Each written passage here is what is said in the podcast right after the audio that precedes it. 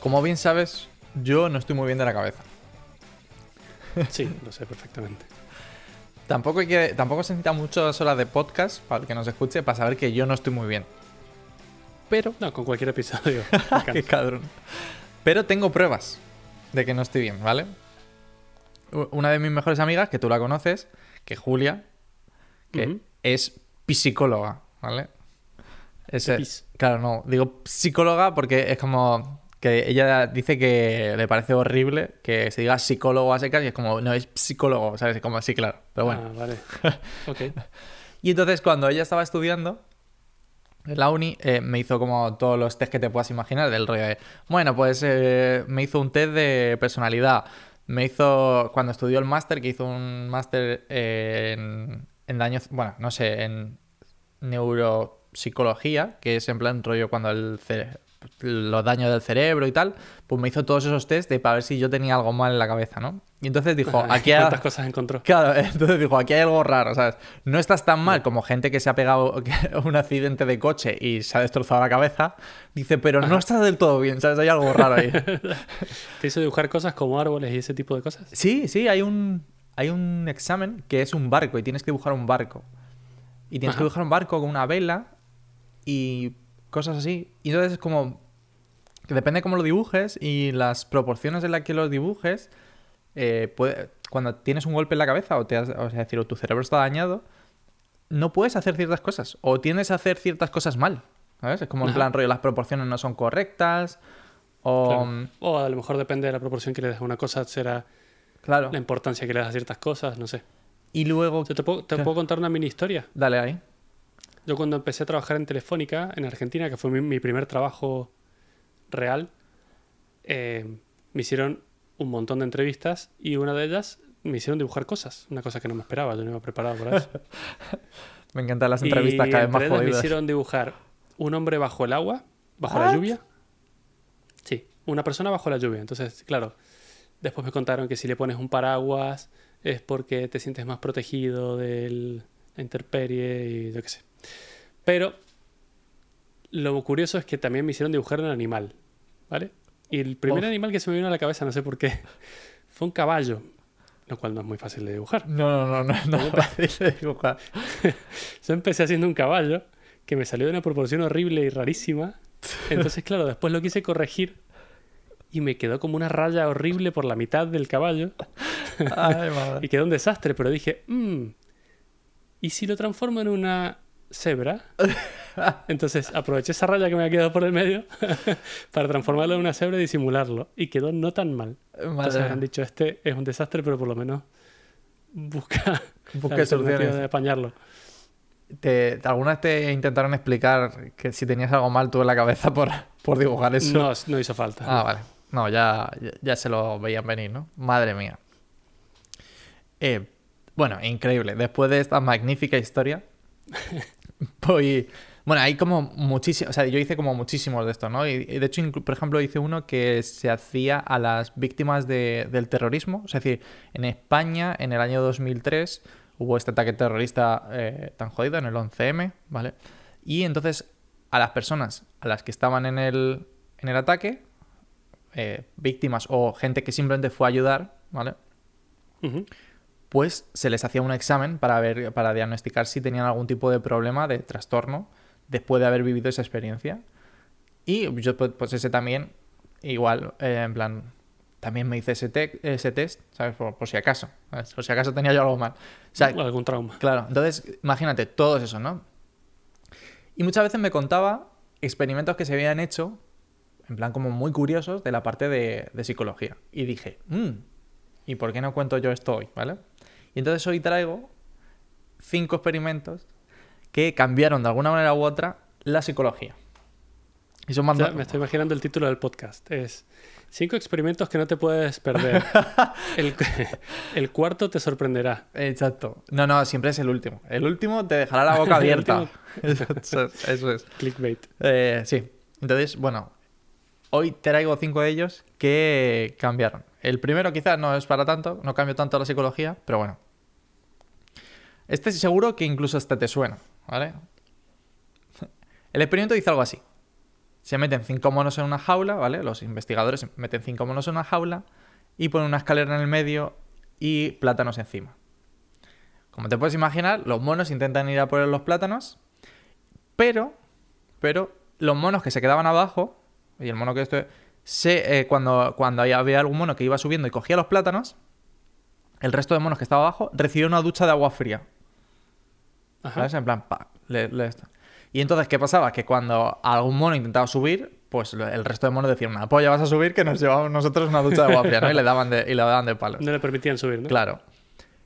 Y entonces se dice como que el, los, eh, los, investigadores, después de que los monos ya no subían a por los, a por los plátanos, decidieron ir sustituyendo los monos de, de, a uno. En plan rollo, voy a quitar un mono de aquí, voy a poner otro de otro sitio. Y entonces el, el mono intentaba subir y los demás le pegaban plan rollo, vas a subir mis cojones, ¿sabes? Que, que nos pegamos Claro, una ducha de agua fría. Y así, hasta que todos se sustituían, y entonces es como que, pues como que no, ningún mono en la, en la, en la fase final sabía por qué no se podía subir. Ningún mono lo había experimentado, simplemente le pegaban a la hora de subir. Y no quedaba ningún mono original. Y no quedaba ningún mono original. Bueno, pues este es otro experimento psicológico y es todo puto mentira. Ah, sí. Es, todo el mentira. experimento? Este, este en concreto no existe. Es decir, lo busqué porque me pareció muy curioso, me sonaba. Y no hay estudio. Sí, yo no lo hay, había escuchado. No hay he estudio de esto. De hecho, es tan así que me puse a buscar y dije, vamos a ver, pero esto tiene que haber un estudio de algo. Si esto fuese verdad, ¿sabes? Tiene que estar en algún sitio, tiene que tal. Eh, estuve investigando y no hay estudios sobre esto, no hay paper, no hay nada en concreto, ¿vale? Vamos a hacerlo, Adri. Compra cinco monos. ¿Dónde conseguimos No, monos? necesitamos 10 monos. Piensa que necesitamos que- luego otro... Hay que ir cambiándolos, Claro, claro. hay que ir cambiándolos. Necesitamos 10 monos, ¿vale? Vale. Eh, 12 monos. Los de la película habrán sobrado. Sí, para ti. eh. Pero bueno, hasta el punto de que como nos gustan estas mierdas psicológicas, en plan, oh, mira qué bonito es esto. Y no, normalmente los estudios psicológicos tienen mucho más rigor, ¿vale? Y no son tan vendehumos. Porque de hecho me encontré cosas como en LinkedIn, de esas cosas que tanto te gustan. En plan rollo, mm, ¿está tu empresa en el estado de los cinco monos? En plan rollo, refiriéndose a, en plan, que la gente no, la gente no evoluciona porque, ¿sabes? y se castiga a los esto. Como, por favor, qué, qué gilipolleces, pero bueno. Estoy seguro de que hay gente que da la vuelta al mundo dando charlas sobre estas cosas y gana mucho mejor que nosotros, Adri. Así es que Hay, es triste, pero es- hay que respetarlos. hay una charla TED que menciona esto. O sea, una charla TED de verdad, ¿sabes? De gente, o sea, que como dices tú, de que va, de gente que va dando charlas de, ¿sabes? Ya no motivacional, es que ni siquiera se han parado a buscar el, el paper de esto. O sea, no existe, no hay, no hay Ah, estudio pues de si esto. vende bien. Claro, pero vende Sí, de vende puta bien. madre. A ver, la historia es como muy esto, ¿no? Como muy, ah, mira, los cinco monos, los cinco monos siguientes se comportan así, así es nuestra sociedad. Es como que somos iguales que los monos, nos comportamos igual. Venga, coño. Pero bueno. Vale, entonces, este me pareció curioso porque es algo que aprendí yo eh, investigando el tema y entonces dije, bueno, voy a compartirlo para que no... O sea, intentemos corroborar un poco más los temas. Eh, exacto. Y que De sepáis... hecho, la historia, la historia comprueba un poco también. Es un experimento psicológico. esto. Efectivamente, La sí, gente sí. crea la historia, ¿no? Efectivamente, justo... Hay que revisar la fuente. Hay que siempre. revisar la fuente. Yo podía haber dejado esto aquí y estoy casi seguro que si no hubiese mencionado nada, la gente se lo hubiese creído de primeras. Entonces está, curio- está bien que nosotros hacemos una cosa siempre y es que de- siempre dejamos las fuentes de todo en las notas del episodio por si queréis, eh, ¿sabes?, investigar más. Normalmente se- siempre tenemos esas notitas, en plan rollo, oye, Y mira, sé que no las leéis. efectivamente. Lo estoy mirando. Exacto, justamente por eso lo mencionaba. Pero bueno, que sepáis que siempre están los enlaces a, no sé, a estándares, a, a Wikipedia que contiene directamente los enlaces de, de los vídeos o de... eh, O sea, yo por ejemplo siempre intento poner eso, los, lo más cercano a las fuentes originales.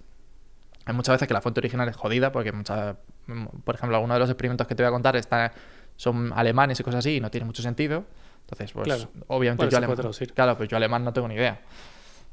Pero bueno, Bueno, ¿sabes qué vamos a hacer? Vamos a empezar a implementar contadores en los links que dejamos de referencia para ver si la gente los usa o no. Ah, esa Vamos a sería. hacer un experimento psicológico propio. Me parece bien. Y va- vamos a ver cuánta gente eh, se fía de los links nosotros. que dejamos ahí. Me parece bien. Sí, porque desde el episodio cero los dejamos, para que sepáis. Sí. Bueno, entonces aquí comienza un experimento de verdad, ¿vale? Que eh, se llamó. Otro. El pequeño Albert, ¿vale? Este es el primer experimento que te voy a contar. Mm. Y se llama El Pequeño Albert porque eh, se, se utilizó un bebé de nueve meses para hacerlo. El experimento consistía en implementar una respuesta incondicionada para condicionar a un individuo, ¿vale? Y te voy a explicar ahora esto. Una respuesta incondicionada es algo que tenemos nosotros de manera innata. Por ejemplo, nos asustamos de ruidos muy fuertes, ¿vale? O sea, los de hecho, por ejemplo, los bebés lloran contra, cuando, cuando hay un ruido muy fuerte. De hecho, todavía a, a día de hoy, si, seguro que si de repente hay un ruido muy fuerte y repentino en tu casa, tú te asustas. Pega un salto. Exacto. Claro. ¿Vale? Eso es Bueno, una... es lo que lo llevamos codificado en la genética, es lo que nos hace sobrevivir. Efectivamente. Entonces, eso es una respuesta incondicionada. Pase lo que de tú siempre te vas a comportar de la misma manera. Y si no, tienes algo mal en tu cabeza, ¿vale? Ya te lo digo. vale. y luego, entonces, quería el, el doctor que lo estaba haciendo, ¿vale? Que se llama eh, John B. Watson y, la- y su estudiante de, de psicología, eh, Rosalie Rein- Reiner, ¿vale? Lo que intentaban era condicionar a una persona utilizando una respuesta incondicionada. O sea, utilizando cosas que ya tienen asimiladas, intentar condicionarle el comportamiento. Este es uno de los primeros experimentos de lo que se conoce como el condicionamiento clásico. Y entonces cogieron al bebé de nueve meses, pum, lo pusieron ahí, y al principio pues le enseñaban animales. Le enseñaban un perro, le enseñaban un gato, le enseñaban un conejo, le enseñaban hasta un mono, que no me, expli- no me preguntes cómo, ¿vale? En John Hopkins, que está en, en Maryland, eh, consiguieron traer un mono. O sea, no, no- no entiendo, pero bueno, tenían un mono. Bueno, en laboratorios habrán, supongo. Eh, no, no, era un hospital, para que te hagas una idea. Ah, vale, vale, vale. Porque el bebé estaba en, en el hospital, estaba en cuidados, y entonces tenía Ajá. que estar ahí. Y bueno, nada, se ve como. De hecho, hay un vídeo en, en la Wikipedia que lo, puede, que lo puede ver todo el mundo. Obviamente está sin audio, en 1920, tampoco había tanta tecnología, ¿vale? Entonces se ve cómo se muestran todos estos animales y el niño, pues. En plan, vale, pues animales, mira, mira, un mono, ¿sabes? Eso es exactamente, ¿vale? Como si estuviese en el zoo. Vale, pero durante los dos meses siguientes que el niño estaba en el hospital, cada vez que el niño, o sea, todos los días le ponían estos animales, y cada vez que el niño intentaba acercarse, jugar con estos animales, lo que hacían era, cogían un martillo y una barra de metal y ¡pimba! O sea, hay un susto que te cagas, ¿sabes? O sea, y aparte detrás del niño, o sea, para asustar lo más, lo más posible, ¿vale? O sea, la mejor manera de crear un trauma infantil para siempre, para el resto de su vida. De hecho, por eso el, el experimento está tiene como cierto toque ético que dicen, eh, os habéis pasado, ¿vale? A los, a los 11 meses, el niño, ¿vale? Había asociado el miedo a cosas peludas. Porque si te fijas, todos los Ajá. animales que habían, que habían eran cosas peludas. Desarrolló un miedo incondicional a cosas peludas. O sea, es decir, de repente se acercaba el Claro, perro y se acercaba el perro y era peludo y le daba miedo y se echaba a llorar. A los 12 meses salió del hospital y nunca lo arreglaron al niño, ¿vale? O sea, nunca le intentaron hacer lo opuesto. O sea, es, decir, es increíble. Pobre niño. Eh, pero bueno, en- es que no sé, me parece muy hardcore que, que pasase eso. Pero ahí está, el niño en 1920 salió por la puerta y dijeron, a tomar por culo. Y le crearon este, esta fobia de, de una manera tan gratuita. Entonces, por eso el experimento es quizás un poquito eh, polémico y tal. Jodido pero- éticamente. claro, pero bueno, es uno de, es lo que te decía, es uno de los primeros eh, experimentos de condicionamiento clásico y se puede ver, se puede ver en series y películas. Es decir, no sé si te acuerdas del, el- del episodio de Big Bang Theory donde eh, hay un condicionamiento clásico, clásico, pero positivo. O sea, en el caso de, por ejemplo, eh, a- a- en general a todo el mundo le gustan los dulces, porque es algo que tu cuerpo asimila con grasas que puede, que puede comer y que puede guardar en su cuerpo para el futuro. Entonces, por eso nos gustan los dulces, nos gusta la grasa en general y porque es bueno para tu cuerpo. Entonces, en ese episodio de The Big Bang Theory, lo que hacían era Sheldon enseñaba a Penny con, con chocolatinas cosas positivas.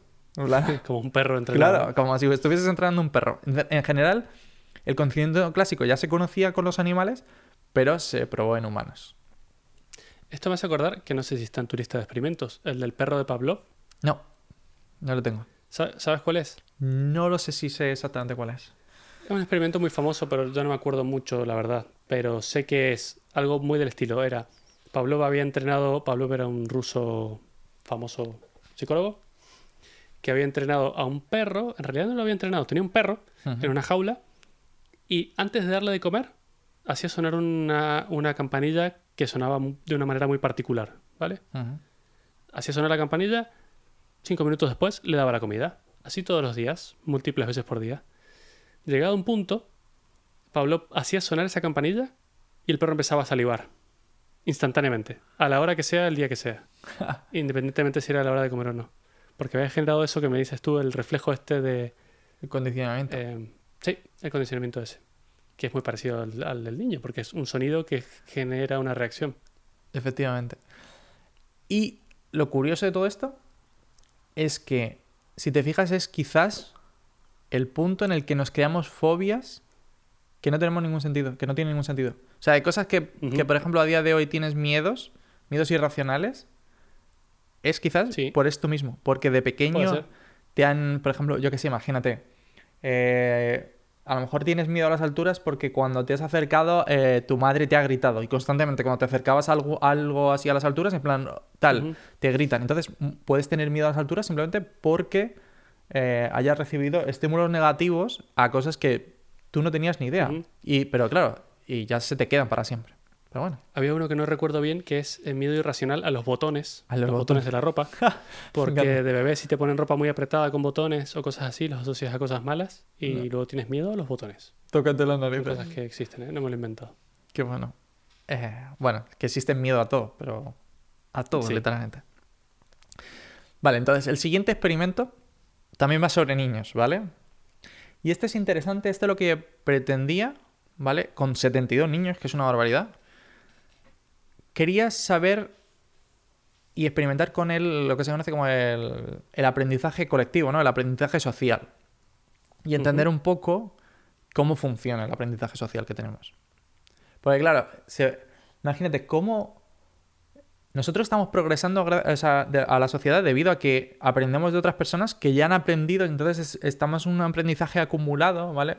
Es cierto que no es tan rápido como nos gustaría, en plan rollo, hostia, nacemos y automáticamente aprendemos todo lo que necesitamos, pero es cierto que aprendemos de, de nuestros semejantes a hacer cosas parecidas. ¿Y cómo aprendemos? Esto era lo que intentaba demostrar justamente este experimento. En este experimento había 72 niños que se dividían en tres grupos de 24. Había uno a los que no se le va a hacer nada, que es el, el control, la- el Ajá. grupo de control, es decir, estos están ahí salvajes, como han venido, exactamente igual, para entender si tienen alguna repercusión los experimentos que vamos a hacer o no. Claro. Y luego había otro grupo de 24 niños a los que se les metía en una habitación, ¿vale? Que había juguetes en la habitación y había un Bobo Doll. No sé si te suena el muñeco este. Que es... ¿te Sí, estoy viendo el que habías dejado en las notas del episodio. Es el típico. Lo que pasa es que el dibujo que has dejado ahí no es el que yo tengo en la cabeza. En la cabeza yo tengo un payaso. Sí, es muy típico Un ese. sí. payaso hinchable que Ah, tiene sí. la base muy pesada y que lo empujas y vuelve hacia ti, ¿no? Efectivamente, ese justo. Ese es. Vale, pues eso es un Bobo Doll. Y entonces, en ese experimento lo que se hacía era, en esta habitación con los niños, los- a los niños se les decía únicamente, este muñeco solamente es para los adultos, ¿vale? Tú no puedes usarlo. Ya está, eso era todo. Y entonces él, de repente se metía un adulto en la habitación y al primer grupo de niños, este adulto lo que hacía era insultar al muñeco, pegarle, ¿sabes? En plan, como en plan tratarlo muy mal, muy mal, muy mal, muy mal. Y eh, ahí terminaba el primer grupo. Y el segundo grupo, el adulto ignoraba completamente el bobodol. O sea, se ponía a jugar con otras cosas que estaban por la habitación. Y tan solo 20 minutos después, volvían a meter a todos los niños en una sala entera. Pim. Bueno, pues los niños que habían visto pegar al muñeco pegaban a otros muñecos y los insultaban. Porque sí. Claro, porque veían comportamiento normal y además para encajar en la sociedad, supongo. Exacto. De hecho, una de las. eh, quizás lo que. Pero es increíble la cantidad de. O sea, es decir, de, de niños que lo hacían.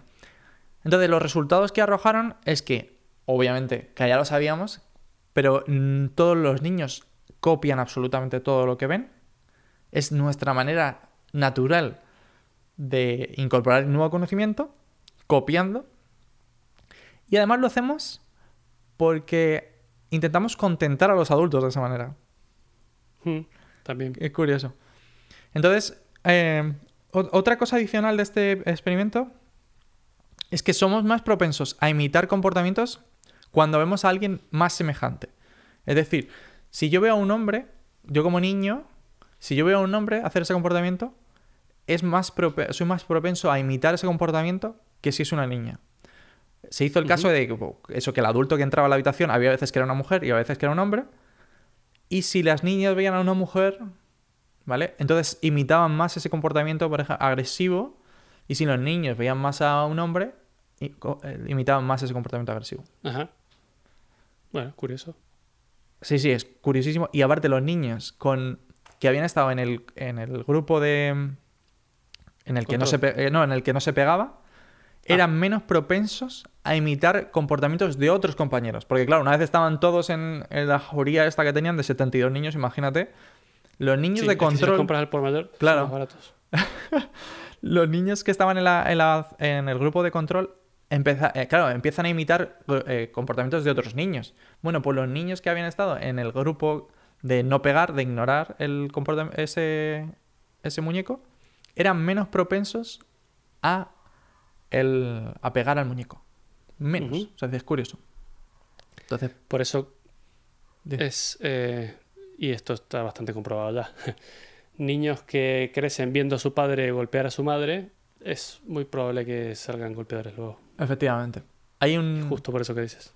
Sí, hay un corto de que se llama Mamás y Papás, o Papás y Mamás, no me acuerdo. Muy, muy bueno. Es un corto que dura tres minutos y es una niña que se sienta como... es- tiene una muñeca de prácticamente de la misma altura que ella y se sienta a la mesa como a comer. Y entonces dice, oh, muchas gracias, cariño, has hecho, es como, has hecho la mi comida preferida, tal. Y entonces de repente la niña dice, pero es que esto se ha quedado frío. Y empieza a pegar a la muñeca. Y, eh, Ah. a- claro, a pegar a la muñeca, a insultarla. Y de repente, claro, llega la madre y dice, ¿pero qué estás haciendo? Y dice, jugar a mamás y papás. claro, Claro, exactamente, está imitando eso. está imitando el comportamiento. Entonces, bueno. Y punto y aparte, ya pa- paro con los niños, ¿vale? Que son, que ya dan bastante miedo. Y me meto a uno de los experimentos que quizás, ¿te puede sonar quizás el de, el de la ola? Que el de la peli, seguro que lo has visto. No sé si te suena el de la ola. Mm, No, no me suena. La, el, el de la ola es una peli bastante interesante, es una peli alemana que intenta imitar eh, el- cómo se puede conseguir llegar al punto de, por ejemplo, cómo se- consiguieron llegar los nazis, ¿no? De un ambiente totalmente autoritario, partiendo de una democracia, ¿vale? Y entonces eh, eh, eh, fue un profesor de un instituto, además. El experimento existió de verdad, ¿eh? Es decir, es un profesor de instituto que dijo, bueno, pues primero vamos a tener un saludo, solamente los de esta clase. Luego vamos a tener, eh, vamos a vestirnos de una manera en concreto. Eh, No vamos a hablar con nadie que no, que no sea, que esté fuera de este grupo. Eh, fue escalando hasta el punto en el que la peli, en la peli, digamos que lo exageran un poco y entonces hay un, un alumno que tiene una pistola y se acaba suicidando, ¿vale? En, Ajá. pero en la realidad el experimento del tío lo, lo canceló y tuvo que pedir a la clase que parase de comportarse de esa manera porque estaban excluyendo a personas que habían decidido de la propia clase no incorporarse al, al experimento. Eh, ¿sabes? Estaban dando de lado a, otras a otras clases, estaban volviendo un comportamiento como súper militar, por así decirlo, ¿sabes? En plan... Claro. Y este experimento es bastante más antiguo y es aquí, en, en Stanford, en la Universidad de Stanford. Ajá. Este es muy, muy criticado, ¿vale? Por el, por el rigor del experimento, porque no se puede demostrar tan científicamente hablando, ¿vale? Pero bueno, el experimento eh, está pa- eh, lo, lo realizó Philip Zimbardo, ¿vale? En la universidad, aquí en Stanford. Influenciado por un experimento que se llama Milgram, que ya te contaré que es justamente el último que- del que te voy a hablar. Vale. e investiga los efectos de la percepción del poder que existe entre los prisioneros de una cárcel y los guardias. Ajá. Vale, el experimento empezaba así con lo siguiente, y es, vamos a estar 14 días en el sótano de Stanford, ¿vale? En el sótano de una de las facultades de Stanford. Y a los, paraci- a los participantes se les iba a dar 12 dólares al día en 1971, que al cambio vienen a ser unos 100 pavos al día, que no está mal, ¿eh? Es decir, Ah, está bastante o bien. sea, me gustaría, sí. Vale, tan- seis días después el experimento se tiene que parar. ¿Eran 14 días sin poder salir del sótano? A los presos sí. Ah, ahí, está, ahí está la parte graciosa. Ah, vale, vale, vale. Entonces, el experimento se, se paró el 20 de agosto de 1971. Vale, Ujú. entonces el, el primer día lo- llegan 24 personas, ¿vale? Para evitar conflictos y tal, se buscaron todos hombres blancos para no relacionar. Porque, claro, estamos hablando de los 70, no es, pla- no es momento de, de meter a, a- justamente a personas negras en la cárcel, ¿sabes? Y encima que, que les peguen o cualquier cosa, ¿sabes? Entonces, era un poquito esto. Entonces se buscó a 24 personas completamente iguales, de rasgos iguales, en Stanford. Y lo dividieron en dos grupos: 12 prisioneros y 12 guardias. Los prisioneros estarían confinados durante los 14 días en, en el sótano, ¿vale? No podían salir. Vale. Y los guardias se dividían en turnos de, en tres turnos de 8 horas. O sea, es decir, los guardias podían, estaban 8 horas y se piraban a su casa, ¿vale? Podían irse a su casa, tenían un lugar más cómodo para estar. O sea, estaba, estaba muy bien. Aparte, el profesor intentó potenciar eh, la desorientación de la gente que estaba participando, ¿vale? La despersonalización y la desindividualización, que yo no te- esto no tenía ni idea. Y es básicamente intentar que no, que no te unas como grupo, ¿vale? Claro, claro, claro. Claro. Que, no, que no se formen grupos y se pongan de acuerdo. Exacto, tal cual. Entonces, para hacer esto, para la despersonalización, lo que dio es a los guardias, les dio ropa militar, una ropa de madera, o sea, una porra de madera, perdón, y unas gafas de sol que no se veía a través de ellas, para evitar el contacto directo, el contacto ojo Vale. con ojo. Para que no tengas como ningún tipo de... De esta de, en plan, Sí, me de estoy hablando, claro, emociones. e- emociones con otra persona, efectivamente. Y a los guardias, la única cosa que se les dijo además fue en plan: Lo único que tenéis prohibido es no hacer daño físico a las personas que. a los prisioneros, ¿vale? No se les puede hacer ni daño físico, ni retener la comida, ni el agua, obviamente. O sea, unos. Si te fijas, son básicamente normas mínimas La de. Exacto, la cárcel, Claro. efectivamente. Y nada más. O sea, les dijo que obviamente que si pudieran tratarlos con. Pues eh, como tratarían a una persona en la cárcel, ya está. Eso sería todo, ¿vale? A los prisioneros, esto es el rollo puta película, ¿eh? La policía de Palo Alto, porque está ahí en Palo Alto, les detuvo, les tomó huellas y les hizo la foto típica del este, para meterlos como totalmente en el, en el mood de... Claro, están, están ahí metidos como si fuesen un preso. Y luego fueron trasladados a prisión desnudados. O sea, trasladados a prisión me refiero, en plan, ya la prisión del el sótano. al sótano de, de Stanford. Desnudados y se les dio números para hablar con ellos. Otro tema más de despersonalización. O sea, Sí, exactamente. Esto lo he visto porque yo veo un programa que está en. Creo que está en Netflix. De un tipo que lo metieron en la cárcel por error. Estuvo ahí, pasó como 6-7 años eh, acusado de un, de un asesinato. Y luego se dieron cuenta que no fue él y lo dejaron salir. Y ahora se dedica a ir a diferentes cárceles del mundo. Se mete como si fuera uno más. Y con cámaras y te muestra desde dentro todas las cárceles del mundo, desde las mejores hasta las peores. Y eso de la despersonalización y de que te desnuden y que te traten como un número, lo hacen en todas, por igual. Porque por lo visto es, eh, si entras aquí, te voy a quitar de todo lo que te identifica. Pasas a hacer una cosa más, pasas a hacer uno más, eh, y te vamos a tratar igual de mal que a todos. claro, exacto. Al tratar igual de mal. Pues Entonces es importante que lo hayan hecho si quieren que el, ser- que el- la investigación, eh, Fuera. que el experimento fuese real. Claro. Exacto, sí, sí, sí. De hecho, dice él que, mm, contra- o sea, es decir, había un estudiante extra, un estudiante que, que estaba con él, que era el que hacía de, ¿cómo se dice? Warden, el que, vamos, el que dirige la cárcel, ¿vale? Y él era como el superintendente de, pues él no estaba en el experimento, él simplemente recibía los resultados y ya está. Bueno, el primer día todo muy bien, ¿vale? Todo perfecto, no, pues, sin más, ¿no? El segundo día, ya el segundo día, ah, perdón, eh, una- un dato adicional. Las, celdas, como no había tantas celdas como para 12 estudiantes, estaban tre- eh, cada tres personas metidas en una sola, en una sola celda, ¿vale? Entonces, Ajá. de tres en tres estaban. Bueno, pues la primera celda se pone en huelga, ¿sabes? Y pone las camas contra, eh, la- la- ya ves tú, los bunkers estos de mierda, contra la puerta de la celda para que no se pueda abrir. ¿sabes? esto, esto es el segundo día ya, ¿sabes? Vale, ¿Se Eh, conocían los participantes? Sí, se conocían entre ellos. Eso es lo mejor. Vale. O sea, es decir, que tú imagínate Vale, que, que- que- que te meten a ti como guardia y a mí como preso y de repente, ¿sabes? Te Ajá. empiezas a comportar como un gilipollas y aquí te, te parto la cabeza. Pero claro, entonces de repente, eh, el segundo día ya eh, de este palo, tienen que venir a ayudarles guardias que no estaban, eh, ¿sabes? De, de oficio, ¿sabes? En plan, para, para, calma- para calmar a la gente. Y es como, bueno, vale. Tras 35 horas desde que comienza, o sea, es decir, hay un puto loco que empieza a gritar ya como si estuviese preso, ¿sabes? En plan rollo, que dejadme salir, tal y cual. En cualquier momento, en cualquier momento, eso ya se les advirtió al principio, en cualquier momento podían abandonar el, el- el proyecto, El ¿vale? experimento. Ujú, Cualquier, en cualquier momento. Y no perderían el dinero de esos días, ¿eh?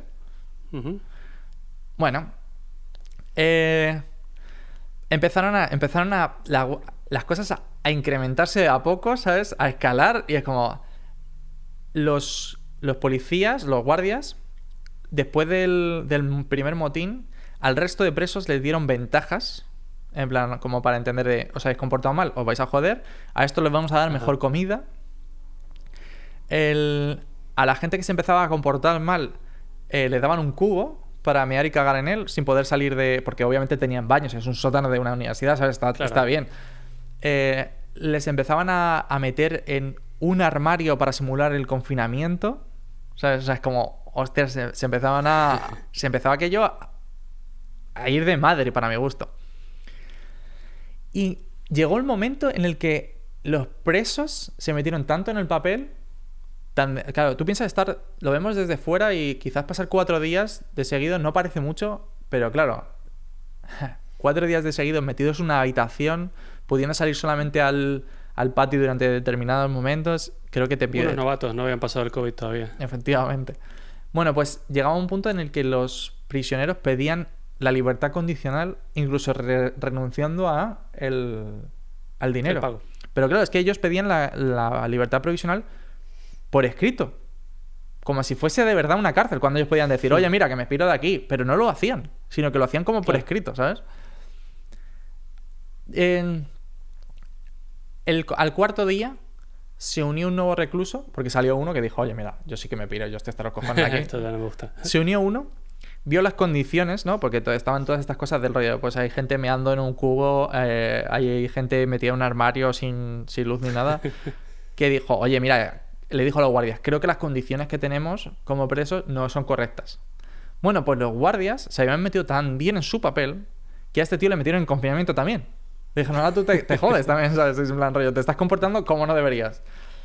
El- Le dieron salchichas para comer un día y el tío dijo que no porque estaba en huelga de hambre. Es decir, tú imagínate si te metes tanto en el papel de que te- o sea, estás en una huelga de hambre, llevas cuatro días, es decir, que- es que es absurdísimo, ¿sabes? Y bueno, está bien. Se tienen que comportar como presos rebeldes. Efectivamente. Y eh, bueno, a los seis días, la novia de uno de los presos le dijo al profesor, oye tío, esto se está yendo de madre. Claro, tú no estás pasando por allí, pero esto se está yendo de madre, ¿sabes? Están cagando en un Ven, cubo. Date una vuelta a ver qué tal, claro. O sea, eh, o sea, como que no. Y, y el experimento se paró en ese momento. Entonces, lo, lo que demuestra el experimento es que nos tendemos a comportar como nos dice la sociedad que nos comportemos. De hecho, hay varios estudios que demuestran de que, eh, como es algo así como del bueno al malo se puede pasar tranquilamente. Porque, claro, si la sociedad te mete en un papel malo, al final tú te vas a comportar como, como te pide la sociedad. Mucho por encima de tus rasgos personales, que es lo curioso. Eh, y, y se conoce en- se conoce como disonancia cognitiva porque tú dejas de abandonas tus creencias y te comportas tal como te dicen que te, que te tienes que comportar. Que se supone que está bien. Ujú. Y luego también demuestra el poder de la autoridad, porque tú en cualquier momento podías decir, oye, mira, abandono el proyecto este, no quiero. Pero los presos obedecían las órdenes de los guardias. Claro. Es curiosísimo. O sea, es decir, Sí. y obedecían sus, ca- sus castigos también, que es lo más curioso. O sea, o sea, ellos podían abandonar en cualquier momento. En cualquier momento. Pues esto es parecido al, al típico a otro experimento también que no sé si es eh, mito o no, pero dicen que a los elefantes en los circos los atan al cuello con una soga o con una cadena y luego esa cadena a una estaca en el suelo. Sí. que el elefante hace así y la arranca sin ningún problema perfectamente, pero ellos sienten ese pequeño tirón ahí Y ya dicen, hey, y no se mueven. Claro, oh, no puedo salir de aquí. puedes. Entonces eso también es como que representa lo que decías antes en la sociedad, cómo te sientes tú con una pequeña estaca que no sé qué. Puede ser. Pero bueno, más o menos del estilo. Y ya por último, ya paro hoy. Está el, para mi gusto, el mejor experimento. Y este me parece bastante, bastante jodido, ¿vale? De hecho, es muy polémico. Está, está catalogado por polémico por la Wikipedia, con eso te digo todo, ¿vale? O sea, que, que- o sea, es increíble, ¿vale? Y es en- eh, también es bastante anterior. O sea, en general todos los experimentos que han cambiado mucho la psicología no son tan recientes, sino que son cuando se podía jugar con la gente, ¿vale? Y, sin, sin joderle, o sea, joderle la cabeza y decir, bueno, eh, toma, cuatro pavos y vete a tu casa, ¿sabes? Claro. y este es de 1960 y se llama el experimento Milgram, justamente, que es el que os decía antes. que- y está, obviamente, eh, dirigido por eh, Stanley Milgram, ¿vale? Que es un doctor de psicología. Y ponía, era- hizo un anuncio que ponía lo siguiente. Pagaremos 4 dólares de su tiempo, o sea, 4, dólares por hora de su tiempo, porque necesitamos personas para un estudio de memoria, ¿vale? Entonces, eh, los participantes llegaban, se les Yo llegaría y diría, hola, no me acuerdo cuánto pagaban. Sería sensacional, porque aparte te pasaría, ¿sabes? Yo he venido aquí Sí. porque me moló la idea, pero no sé cuánto pagan. Em, joder, sería la leche. Bueno, el tema está en que llegan dos grupos de estudiantes. Eh, perdón, eh, llegan los, los participantes y se les da dos grupos, en dos grupos, ¿vale? Profesores y estudiantes. O sea, es como que, bueno. Y a ambos se les da una tabla para memorizar, una tabla de pares de palabras. Entonces, imagínate, tú me dices hola y yo te digo mundo, ¿vale? Algo así. Vale. Entonces, si tú, tú serías el profesor y yo sería el estudiante. Y entonces llegamos y nos meten en dos habitaciones separadas y donde hay una ventana en medio. Y tú como profesor, pues me preguntas una y yo intento responder. Y si fallo, ¿vale? Aquí estaba el, el mejunje de todo. Me van dando una pequeña descarga. Y me la vas dando tú Ah. además, ¿vale? O sea, me tienes tú que pulsar un botón. Y esa descarga se va incrementando, se va incrementando, se va incrementando hasta 450 voltios, ¿vale? Eso es lo que se le explicaba Muy bien. al, a, ti, a ti como profesor en concreto. ¿Cuál es el tema? De que 450 voltios, hostia, como te enchufe 450 voltios, la puedes llegar a despichar fácilmente, ¿vale? Claro. Bueno. Y contigo, en, el- en la sala del profesor, había una persona que es, si tú de repente dices, hostia, que le estoy dando unos calambrazos de la leche a este muchacho, quiero parar el experimento, había una persona que lo único que te decía era, tenía cuatro frases. Era, por favor, continúe, el experimento requiere que prosiga, es absolutamente esencial que continúe, o no tienes otra opción, tiene que continuar. Ajá. Ya está. Eso, eso eran como las cuatro frases que podía decir la persona que estaba contigo ahí, ¿vale? Que era el que, digamos, estaba guiando el experimento, El que controlaba, claro. el que controlaba. Vale, sabiendo esto, espero que no hayas abierto el, el tic de la respuesta, ¿vale? ¿Cuántas personas crees que llegaron a... el porcentaje de personas que crees que llegaron a matar a su estudiante? Espera, ¿hubo muertos en el experimento? Digamos que si llegas a 450 voltios, podías llegar a cargarte a una persona. Vale. O sea, ¿quién llegó hasta el final? Es la pregunta, ¿no? Exacto, ¿quién llegó hasta el final? Yo Porcentaje. creería que la mayoría, te diría un 80%. Hostias. Tú eres justamente de los de. Quizás te voy dirigiendo demasiado. La gente en principio, esto se hizo en una clase, se preguntó y di- dijo que prácticamente nadie llegaría hasta el final, sabiendo que podrían llegar a matar a una persona. En teoría, claro. Pero En luego teoría. tienes la presión y el control de la persona que es, de nuevo, tu autoridad en ese momento. El 65% de las personas Wow. llegaron a matar a una persona, entre comillas, ¿vale? Y te voy a explicar Claro. por qué, entre comillas. Porque resulta que siempre el estudiante era un actor que estaba fingiendo los shock Sí, eléctricos. ser electrocutado. Ajá. Pero hasta el punto de que, eh, claro, o sea, parecía que lo ibas a matar. E- ese era el punto. Ajá. Y el Pero es que 65... además luego, en ese caso, tú puedes decir, pero no fui yo. O sea, tú te quitas la culpa. Fue él que me dijo que lo tenía que hacer sí o sí. Efectivamente. Y es ahí, es justamente este experimento lo que buscaba era que, a ver, claro, si te piensas desde el 63 este experimento, entonces lo que concluye es que es posible haber llegado a cosas como los holocaustos que pasaron, el genocidio de judíos, debido a que, claro, al final a ti te dicen, tienes que hacer esto. Yo seguía órdenes. Claro, yo seguí órdenes. Y, y, la gente lo que intentaba demostrar es que, sí, claro, que están siguiendo órdenes. Eso lo dicen para librarse. No, no, es que en realidad, cuando tú tienes una autoridad, eh, piensas, y de esto me encanta la, la conclusión, dice que las creemos que la autoridad es una figura cualificada. O sea, es decir, que simplemente está ahí y entonces está cualificada para tomar ese tipo de decisiones y que aceptará la responsabilidad de que si algo sale mal.